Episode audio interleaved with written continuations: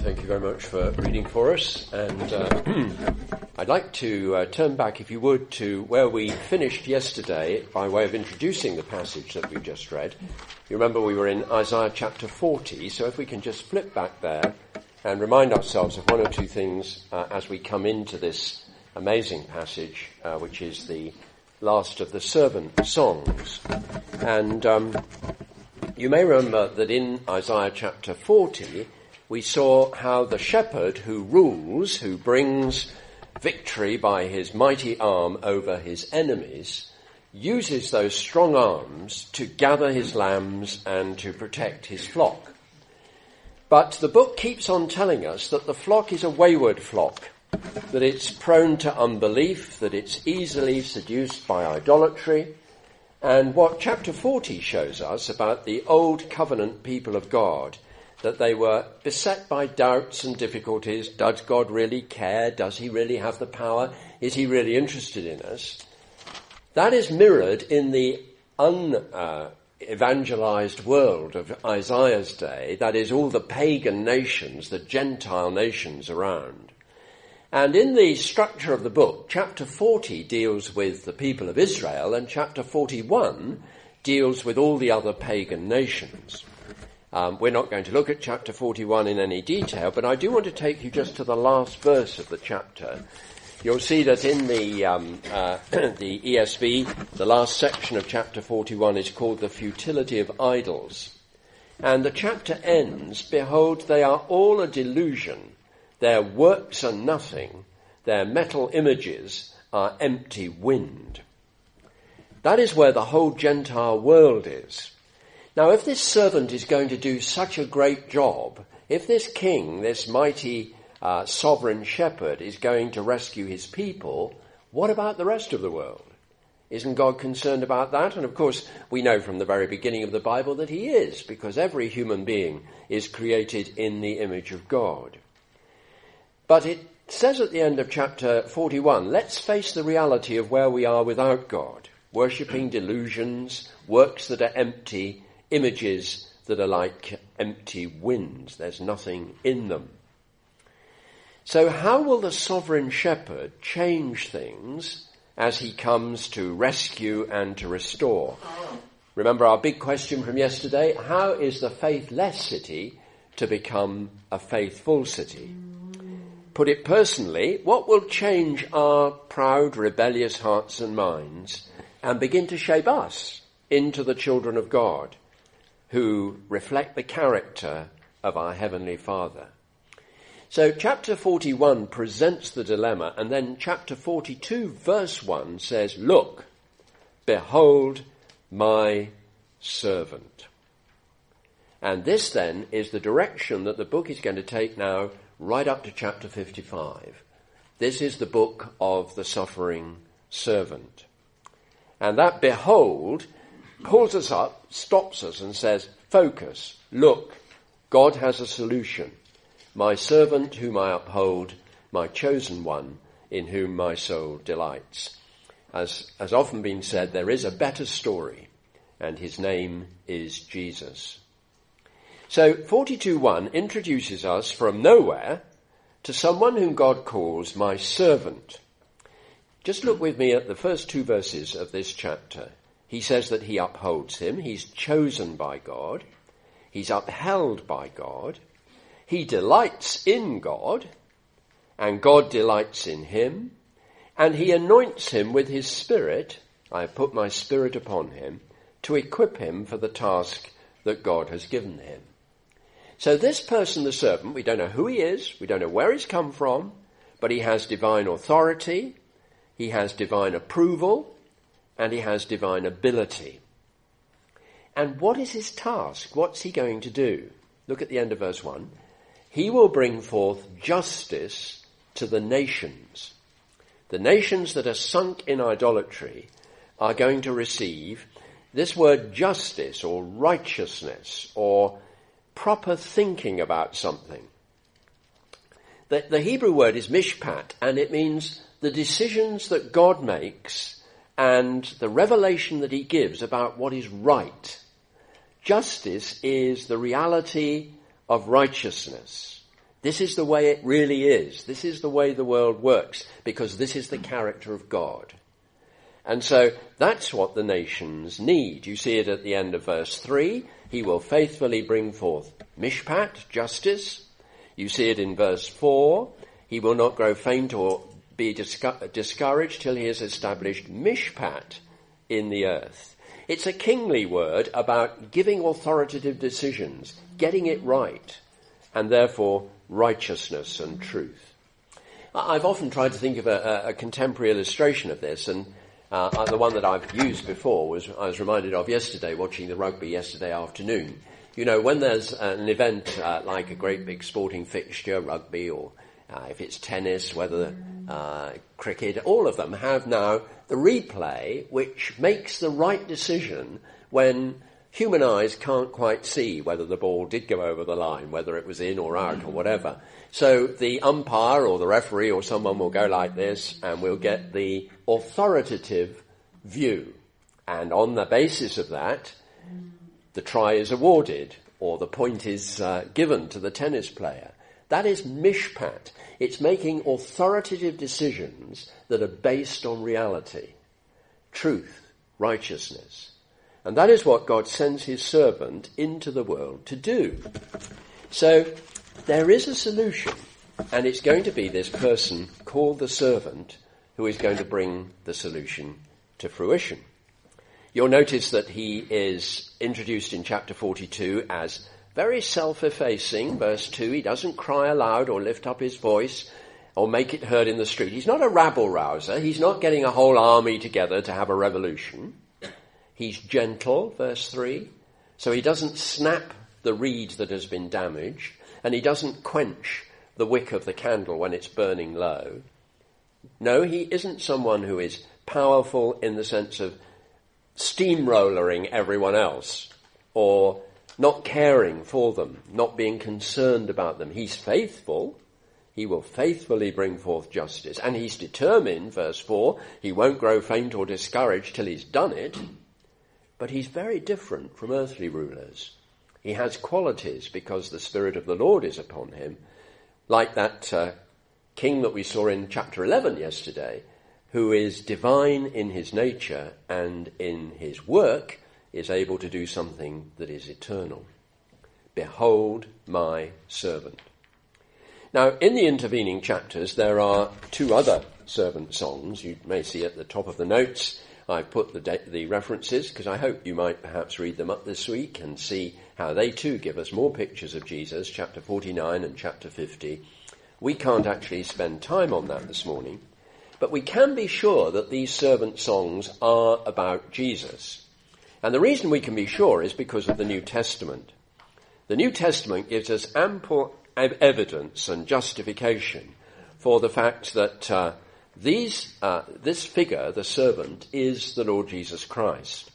Not only because many quotations from the servant songs are referred to uh, in the apostolic preaching in the New Testament and even by Jesus himself, but also because passages like Acts chapter 8 um, indicate that under the direct guidance of the Holy Spirit, uh, the early church recognized that Jesus fulfills these prophecies of the suffering servant.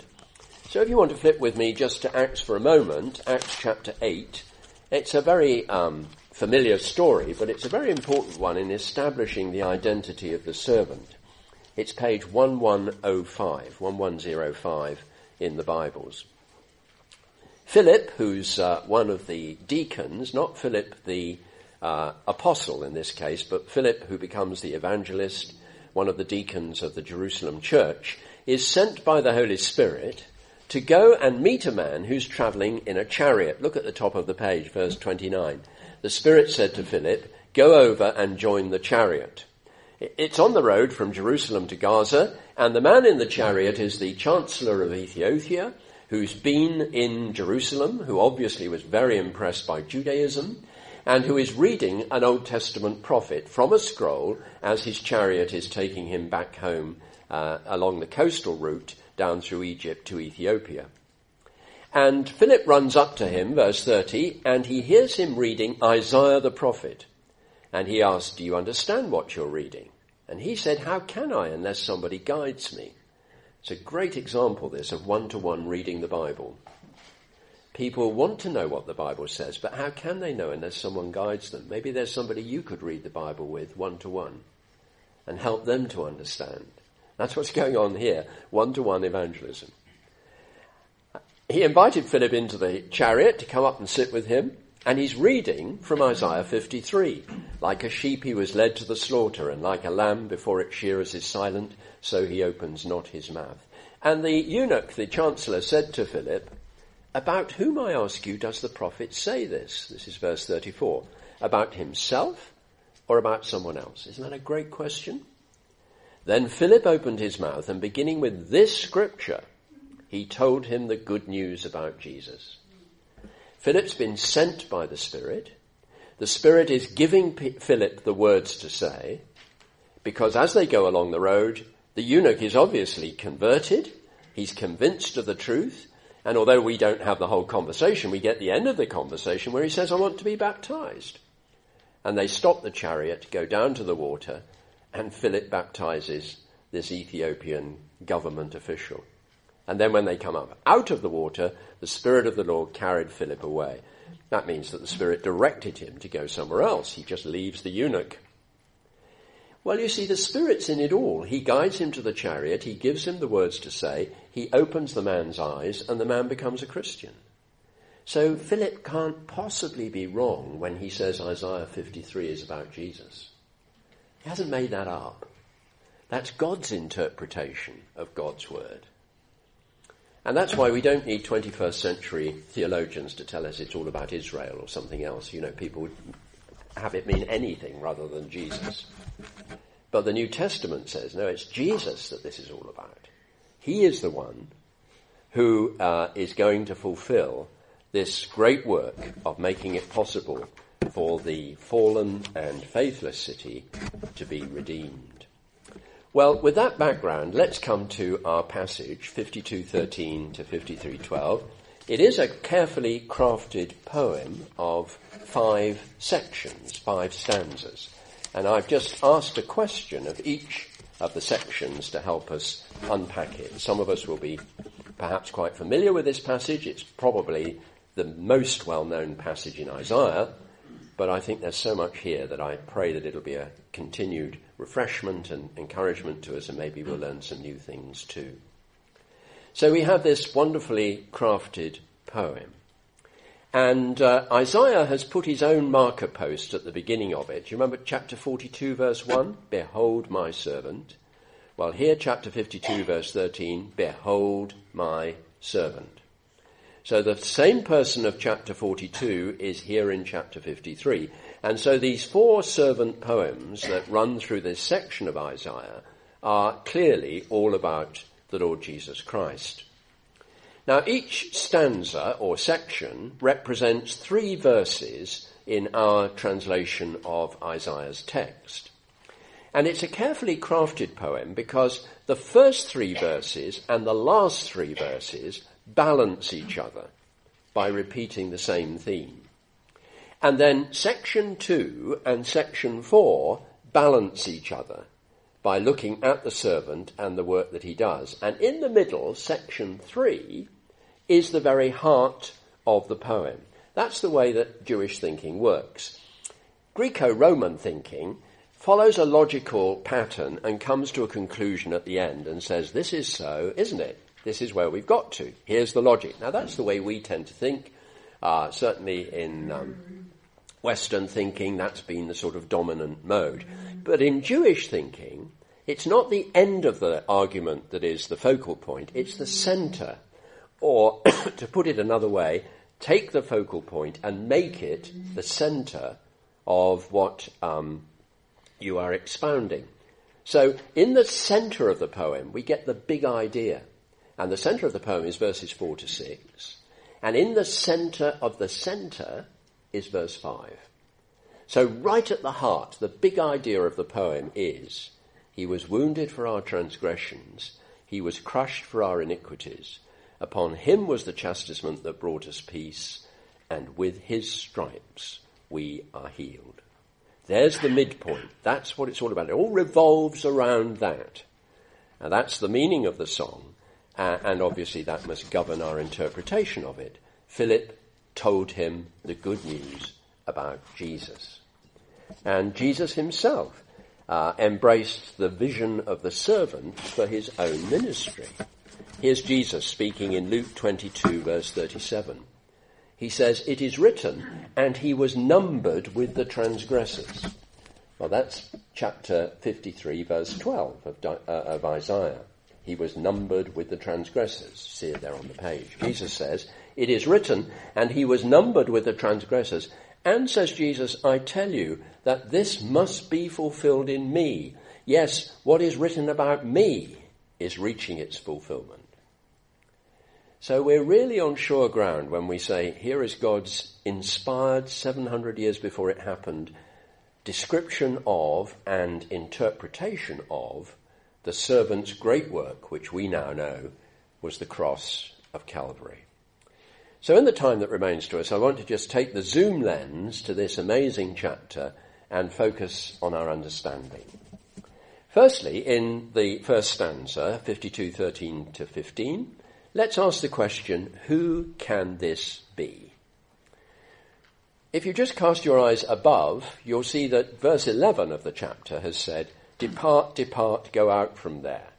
This is all about leaving Babylon after the exile. There's a new exodus happening. The exile is ending. God's new work is beginning. We saw that in chapter 40 as well. And so the song explains how this is going to be achieved. And in the sequence of the first three songs, we've learned about the person and work of the servant, that he is going to be God's agent who will bring God's divinely appointed remedy to the very deepest needs of human beings, our sin and our rebellion. But how is still the unanswered question when you come to 52.13. Now we begin to get the answer really spelt out. But who is this servant? Well, there's a very curious paradox here that at first looks almost impossible to reconcile. Have a look at verse 13 with me, and you see the servant there is described as high and lifted up and exalted. We might say in New Testament terms, risen, ascended, glorified. So he's a position, in a position of immense authority and majesty and power. And we're told in verse 1 that that is the result of my servant acting wisely. Acting wisely means knowing what to do in order to achieve the result. Success. If you act wisely, then you can expect uh, things to turn out well. So the servant has done that, and it turns out very well. He is high and lifted up and exalted. But there's an extraordinary contrast in the next verse. Because in verse 14 we're told, his appearance was so marred beyond human semblance, and his form beyond that of the children of mankind, that many were astonished at him. So this high, lifted up, majestic, glorious figure is someone who has been disfigured, marred. It's almost as though his face is unrecognizable as a human face. He's been brutally treated. So who can this be? And how can it be? Well, whenever you get questions like that in the Bible, you know the answer, don't you? Read the next verse. Keep reading on, keep reading on. And if you read verse 15, you'll see that this mysterious servant is going to have widespread and profound effects on nations and kings. He's going to sprinkle many nations, and kings will shut their mouths because of him. Some translations say startle many nations. There's only one little vowel point difference between the two verbs. And as uh, my Hebrew teacher Alec Motyer used to say, if there are two possible translations and both of them seem to be possibly right, enjoy them both. So sprinkle or startle, nobody knows quite what it is. Startle would mean that they're amazed and surprised at what he's done. That would certainly fit the context here. Sprinkle is a technical word for cleansing in a sacrificial context. And that also would fit the context here. So here we are with this servant doing a work that is startling because it seems as though he's been beaten to a pulp almost, but now he's high and lifted up and exalted. And the work that he's been doing is sprinkling the, the purifying, cleansing uh, blood that was sprinkled onto the place of sacrifice in the Old Testament. And this now is available, and here's the shock, to many nations. That is, to everyone. Because, of course, in the Old Testament it was only available to the Jews. You could go into the court of the Gentiles, but you couldn't go any further than that. Then there was the court of the Jewish men. Then there was the, uh, the court in which the sacrifices were made. And then there was the holiest place of all. No Gentile could go anywhere near that. But now this servant is going to provide cleansing for all the nations, many nations, and kings will shut their mouths because of him. For that which has not been told them they see, and what they've not heard they understand. This is a complete revelation. And of course, that's what the death of Jesus was to the world. As the good news of Jesus reaches out across the world, uh, people are startled by it. It's extraordinary. It seems too good to be true, doesn't it? In many ways, and often uh, people cannot even believe that God would love us that much. I love those words of Charles Wesley. I'm sure you sometimes sing an old hymn or two. And one of the great old hymns is, And can it be that I should gain an interest in the Saviour's blood? And in one of the verses, Wesley says, Tis mystery all. The immortal dies. Who can explore his strange design? And then he goes on to say, It's mercy all, immense and free. For oh my God, it found out me. It's mystery all, yeah, but it's mercy all. The mercy is the explanation of the mystery. It's about Jesus buffeted and beaten again and again, scourged and whipped to within an inch of his life, his face lacerated by the crown of thorns that's pressed into his flesh, almost unrecognizable as a human being. But that is how God sprinkles the nations. That is why you and I are here this morning. When Charles Haddon Spurgeon was asked, he was a 19th century Baptist preacher, a very famous man in his day, when he was asked, can you, Mr. Spurgeon, put the gospel into one sentence? He said, I'll try. It's a very simple sentence. Jesus died for me. Jesus died for me. That's what makes you a Christian. That's the gospel. Bearing shame and scoffing rude, in my place, condemned he stood. Who can this be? Well, Obviously someone who is more than human. Obviously someone who has a role which is beyond anything that a human being could fulfill. So what is he like? Second question, verses 1 to 3. That's the question in verse 1. Who has believed what they heard from us? To whom has the arm of the Lord been revealed? See, it picks up the idea at the end of verse 15 of being startled and amazed and never being able to predict this. And so verse 1 you could paraphrase, whoever would have imagined that the arm of the Lord would be revealed in this way? Whoever could have imagined that when God came to rectify the fallen, faithless city, to make a new people for himself, that he'd do it this way? Can this really be the arm of the Lord at work? Surely if God is going to intervene in his world, he'll do it in a display of sovereign power, of magnificence and majesty. But what is this arm of the Lord like? Verse 2 He grew up before him like a young plant and like a root out of dry ground. Remember chapters 9 and 11? He's going to be the shoot from the root of Jesse. So he was born, as we know, in Bethlehem, and like any child, he grew. And he grew up before him, that is, before the Lord, before his heavenly Father, whose eye was always on him. But from a human point of view, he was just like any other young shoot. But this young shoot was planted in inhospitable, parched soil, like a root in the dry ground. That's true of Jesus, isn't it? He was born in obscurity and poverty, cradled in a manger, had to leave as a refugee to Egypt under the age of two, reared in a nondescript Galilean village. Can anything good come out of Nazareth? Is that how the Lord reveals his mighty arm? It's an amazing strategy. And as he grew to maturity, nobody took a second look. Verse 2 He had no form or majesty that we should look at him, and no beauty that we should desire him. That's a wonderful thing about the Lord Jesus, isn't it? In his humanity, he had no majestic presence, no overwhelming charisma. Obviously, he was a very impressive person in his teaching and his works and so on, but it wasn't as though he had great film star looks or he had all the trappings of celebrity. There was nothing about him uh, in his physical form that uh, wowed people. That's always God's way.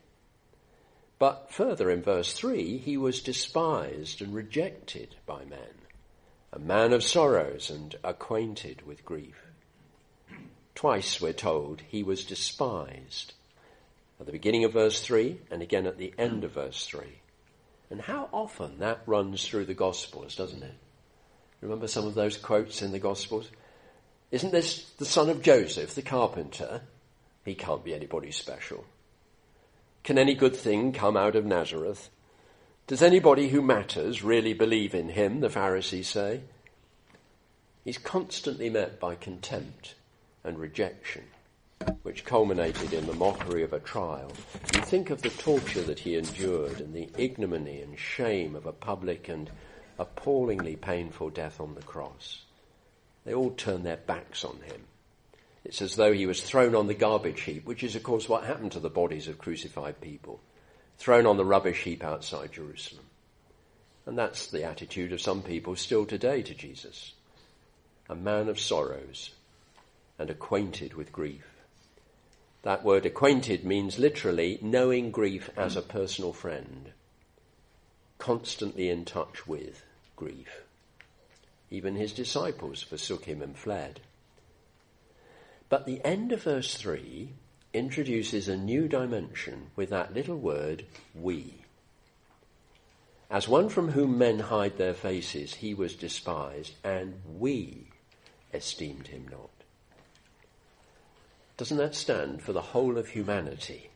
We, the readers, whoever we are, whatever generation, whatever our background. We begin by esteeming him not.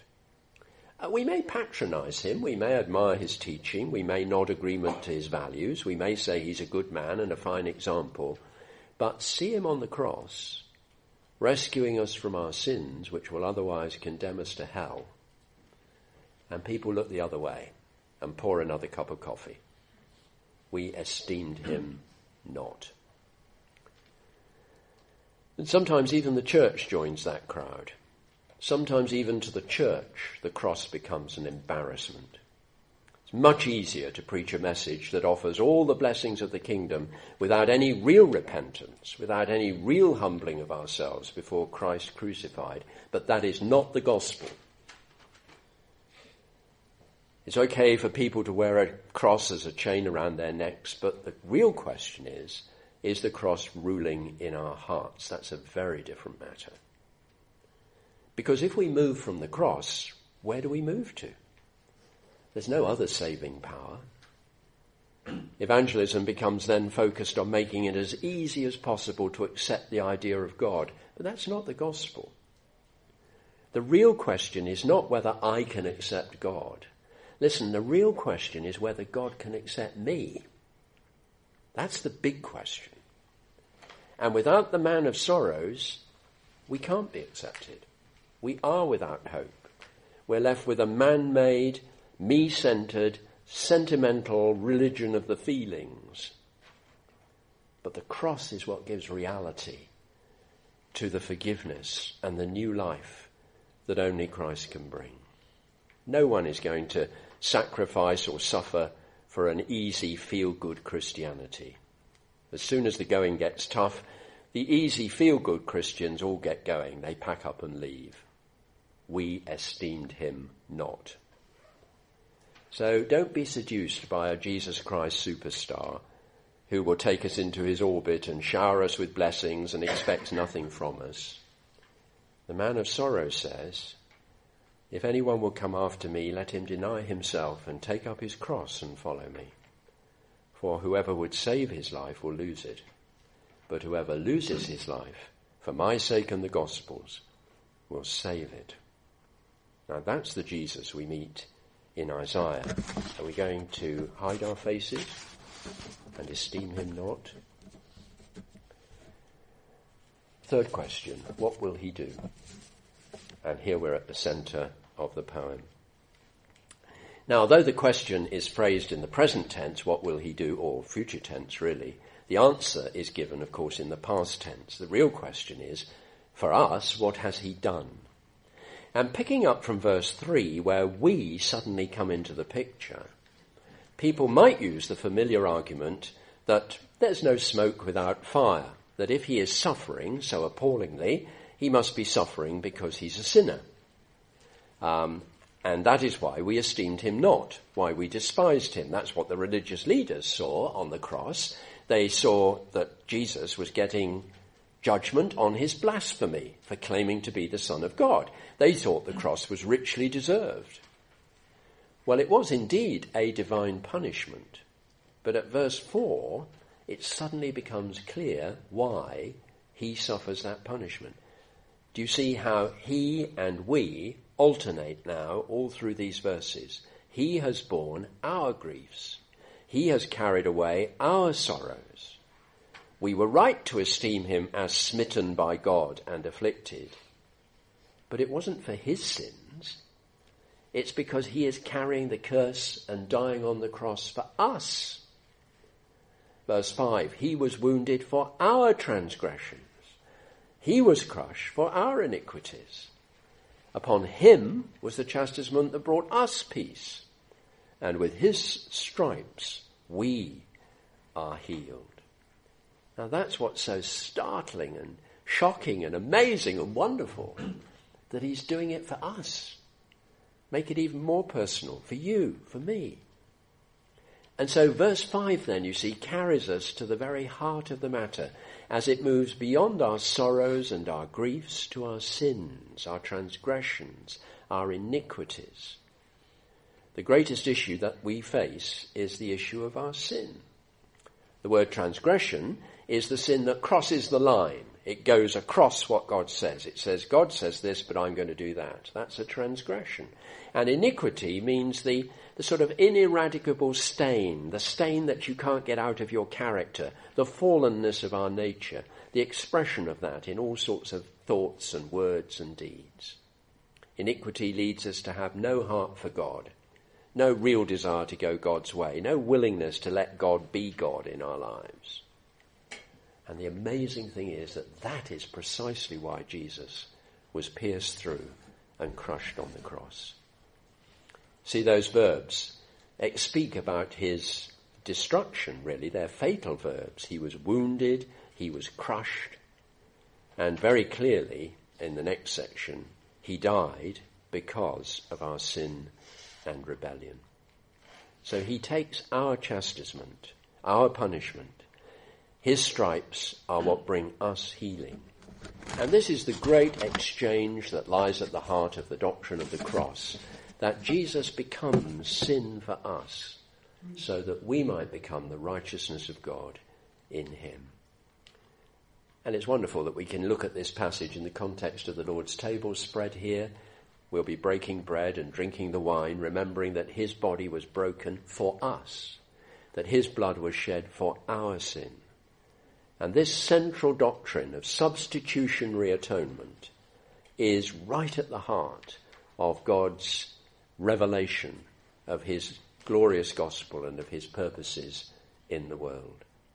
Now, of course, that doesn't exhaust everything that can be rightly said about the cross, but it is the basic biblical understanding of the cross.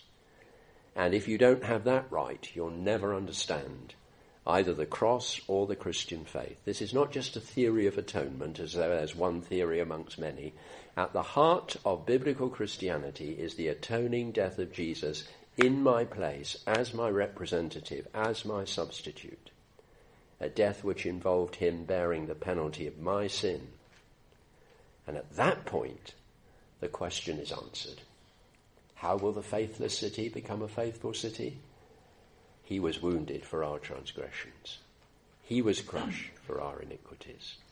Here is God's total sufficient answer to the human dilemma. It's all of grace It's all of God. That little phrase for means on account of, arising from.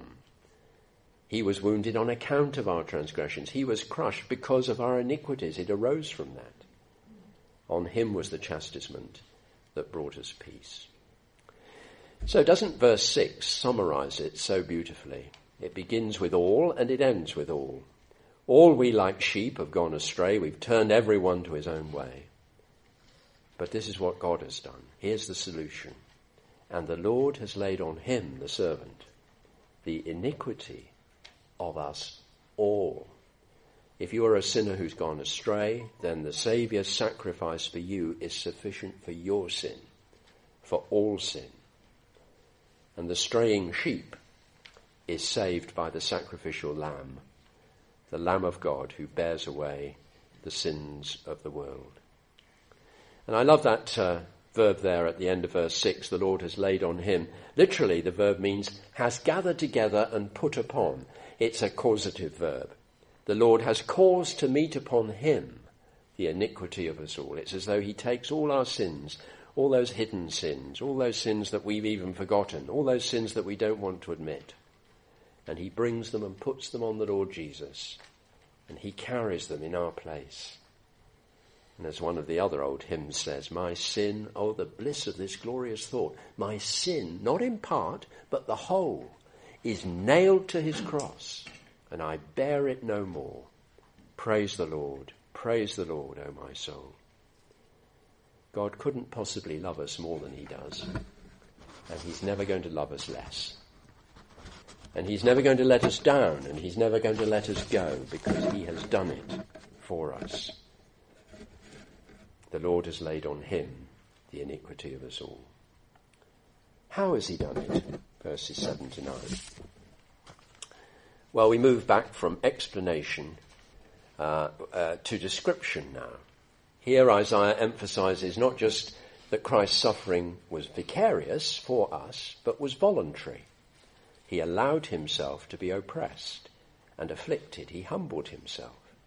There's the picture there of the lamb led to the slaughter, or the sheep before the shearers. There's no resistance. Jesus allowed himself to be crucified. Of course, he could have called for legions of angels to come and help him. Uh, it could have been done in a moment. Or if you've ever been in Israel and you've visited the Garden of Gethsemane, you'll know that uh, it's very near to the Judean wilderness, to the uh, sort of country outside of Jerusalem. When he was in the Garden of Gethsemane, he was only 10 or 15 minutes walk away from escape. He could have gone at any moment if he wanted to. But no, he gave himself up because that's why he came. Yes, from the human point of view, as verse 8 says, it was by oppression and judgment that he was taken away, and he was cut off out of the land of living. He was probably only about 33 years old when he died stricken for the transgression of my people. That's what it's all about, you see. So it's not just that he suffered, it is that he died. He was cut off out of the land of the living. And the death is confirmed in verse 9. They made his grave with the wicked and with a rich man in his death. Again, from the Gospels, we know that that refers to the thieves that were crucified either side of him, one of whom repented and one of whom did not. And we know that the rich man is Joseph of Arimathea, who provided his tomb for Jesus to be buried in so that his body was not tossed onto Gehenna, the rubbish heap outside Jerusalem. So all of this predicted 700 years before it happened. And it was all innocent. He'd done no violence. There was no deceit in his mouth. But God is superintending it all. God is bringing it all to pass. And in spite of all the human conspiracy to cut him down and to destroy the Good Shepherd, he's totally in charge of it all the time. The Good Shepherd lays down his life for the sheep. And then lastly, well then, what is the outcome? And this is a glorious and wonderful thing. The verse, uh, verse 10 is very significant. It was the will of the Lord to crush him. He has put him to grief. So the death of Jesus isn't ultimately at the hands of wicked men, but in the hands of the Lord. Remember, the Lord is the Holy Trinity. The Father sent the Son to be the Saviour of the world. But he came not as a reluctant victim. It was the determined plan of God the Trinity from eternity past into time that he would send his own son, that Jesus the Son would come, that God the mighty maker would die for the creature's sin. And uh, this is the Lord's will. The word crush is a strong verb. It means to grind down. Was that God's will? Yes, he was prepared to suffer himself. Remember, Jesus is not an innocent third party suffering at the hands of a vengeful father. Jesus is God himself, taking upon himself this guilt offering that he makes for our sins. And that's what the verse says, isn't it? Verse 10. When his soul makes an offering for sin. And then an extraordinary change at this point. He shall see his offspring. I mean, if you're an offering for sin, the offering for sin was dead. Of course it was. It was a sacrifice. So there must be beyond the sacrifice life. Because he sees his offspring. He prolongs his days. The will of the Lord prospers in his hand. That can't happen if you're dead. So here we've got resurrection. Here we've got life beyond the cross. Here we've got the amazing work of God by which he brings through this sacrifice victory over all the hostile powers of sin and darkness and evil. That's the most amazing thing of all, perhaps. That, verse 11, out of the anguish of his soul, he will see and be satisfied. And through knowledge of him, the righteous one, my servant, many will be accounted righteous, because he will bear their iniquities. That's where we are if we're Christians this morning. Righteous in God's sight, clothed in the precious righteousness of Jesus, which was purchased by his precious blood on the cross. He's borne our iniquities He's made us to be accounted righteous, just as if we'd never sinned, because of His sacrificial work on our behalf. And therefore the last verse says, no conquest in world history is greater than the victory of the Lord Jesus. Therefore, the servant lives on as the conquering king. Therefore I will divide him a portion with the many. That's the imagery of the verse which sees him enjoying the spoils of victory. He shall divide the spoil with the strong. That's what you did if you won a battle in those days. And this is the greatest battle of all, won by the Son of God, who loved me and gave himself for me. And in the God given uh, position of being exalted and ascended to the right hand of the Father, so he pours out his grace upon his people as the fruit of his passion because he poured out his soul to death and was numbered with the transgression, transgressors. That is why he can divide the spoils of his conquest with his people and why we enter in to the fruit of what he's done. And you know, when you get to the last book of the Bible, the choirs of heaven are singing, Worthy is the Lamb who was slain to receive honor and power and blessing and might. So, as we come to the Lord's table, We've put our faith in Jesus, I trust, if your hand is in His for time and for eternity, if you're looking to Him and Him alone as the means by which you are in relationship with your Creator, who is now your Heavenly Father. Let's rejoice in the victory of Calvary. He's overcome the sharpness of death. He's conquered all those hostile powers, even the devil himself. He's robbed death of its sting and he's opened the kingdom of heaven to all believers. Yes, all believers. The rescue is complete. So when he died on that cross, he cried, finished. The work is done. And God wrenched down the temple curtain and opened up the holiest place of all and said, you can come in now because my son has borne your iniquities and carried your transgressions on the cross. Behold my servant.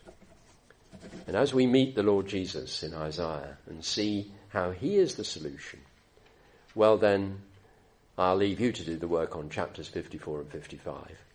There's a massive expansion. In chapter 54, the people of God are lengthening their tent cords, they're extending their accommodation, they're building new sorts of uh, places because the family of God is growing and growing and growing as a result of the servant's work. There's perfect security. They're never going to be overcome again by the hostile powers as they trust the servant and his risen power and his uh, heavenly Father's provision for them.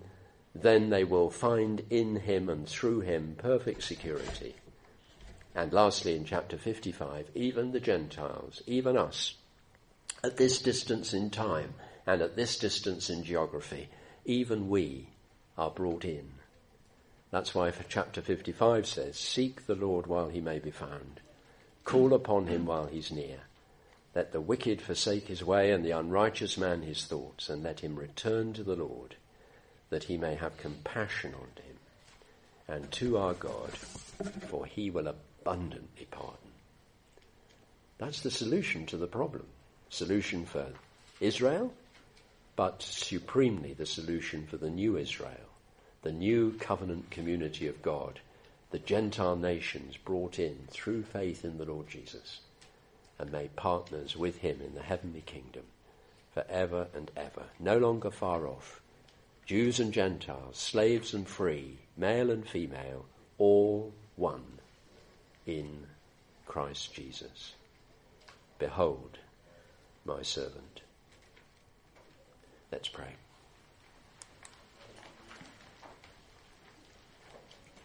Let's just spend a moment or two in quietness as we reflect on these amazing words in Scripture and maybe one or two things that have especially uh, impacted us this morning. Let's turn it into prayer just in the quietness of our own hearts and minds. Lord, we worship you and ask that in your mercy and grace you will feed us with your truth, strengthen us with your forgiving power, equip us by your Holy Spirit, and enable us to be those who by our lives as well as by our lips as we have opportunity, are constantly pointing to our servant, our suffering servant King, our risen righteous ruler, our powerful ascended Lord. Make us people who minister Christ, we pray, wherever you send us, and help us to grow more and more into his likeness, so that your love and grace and truth may flow through our lives. We ask in Jesus' name. Amen.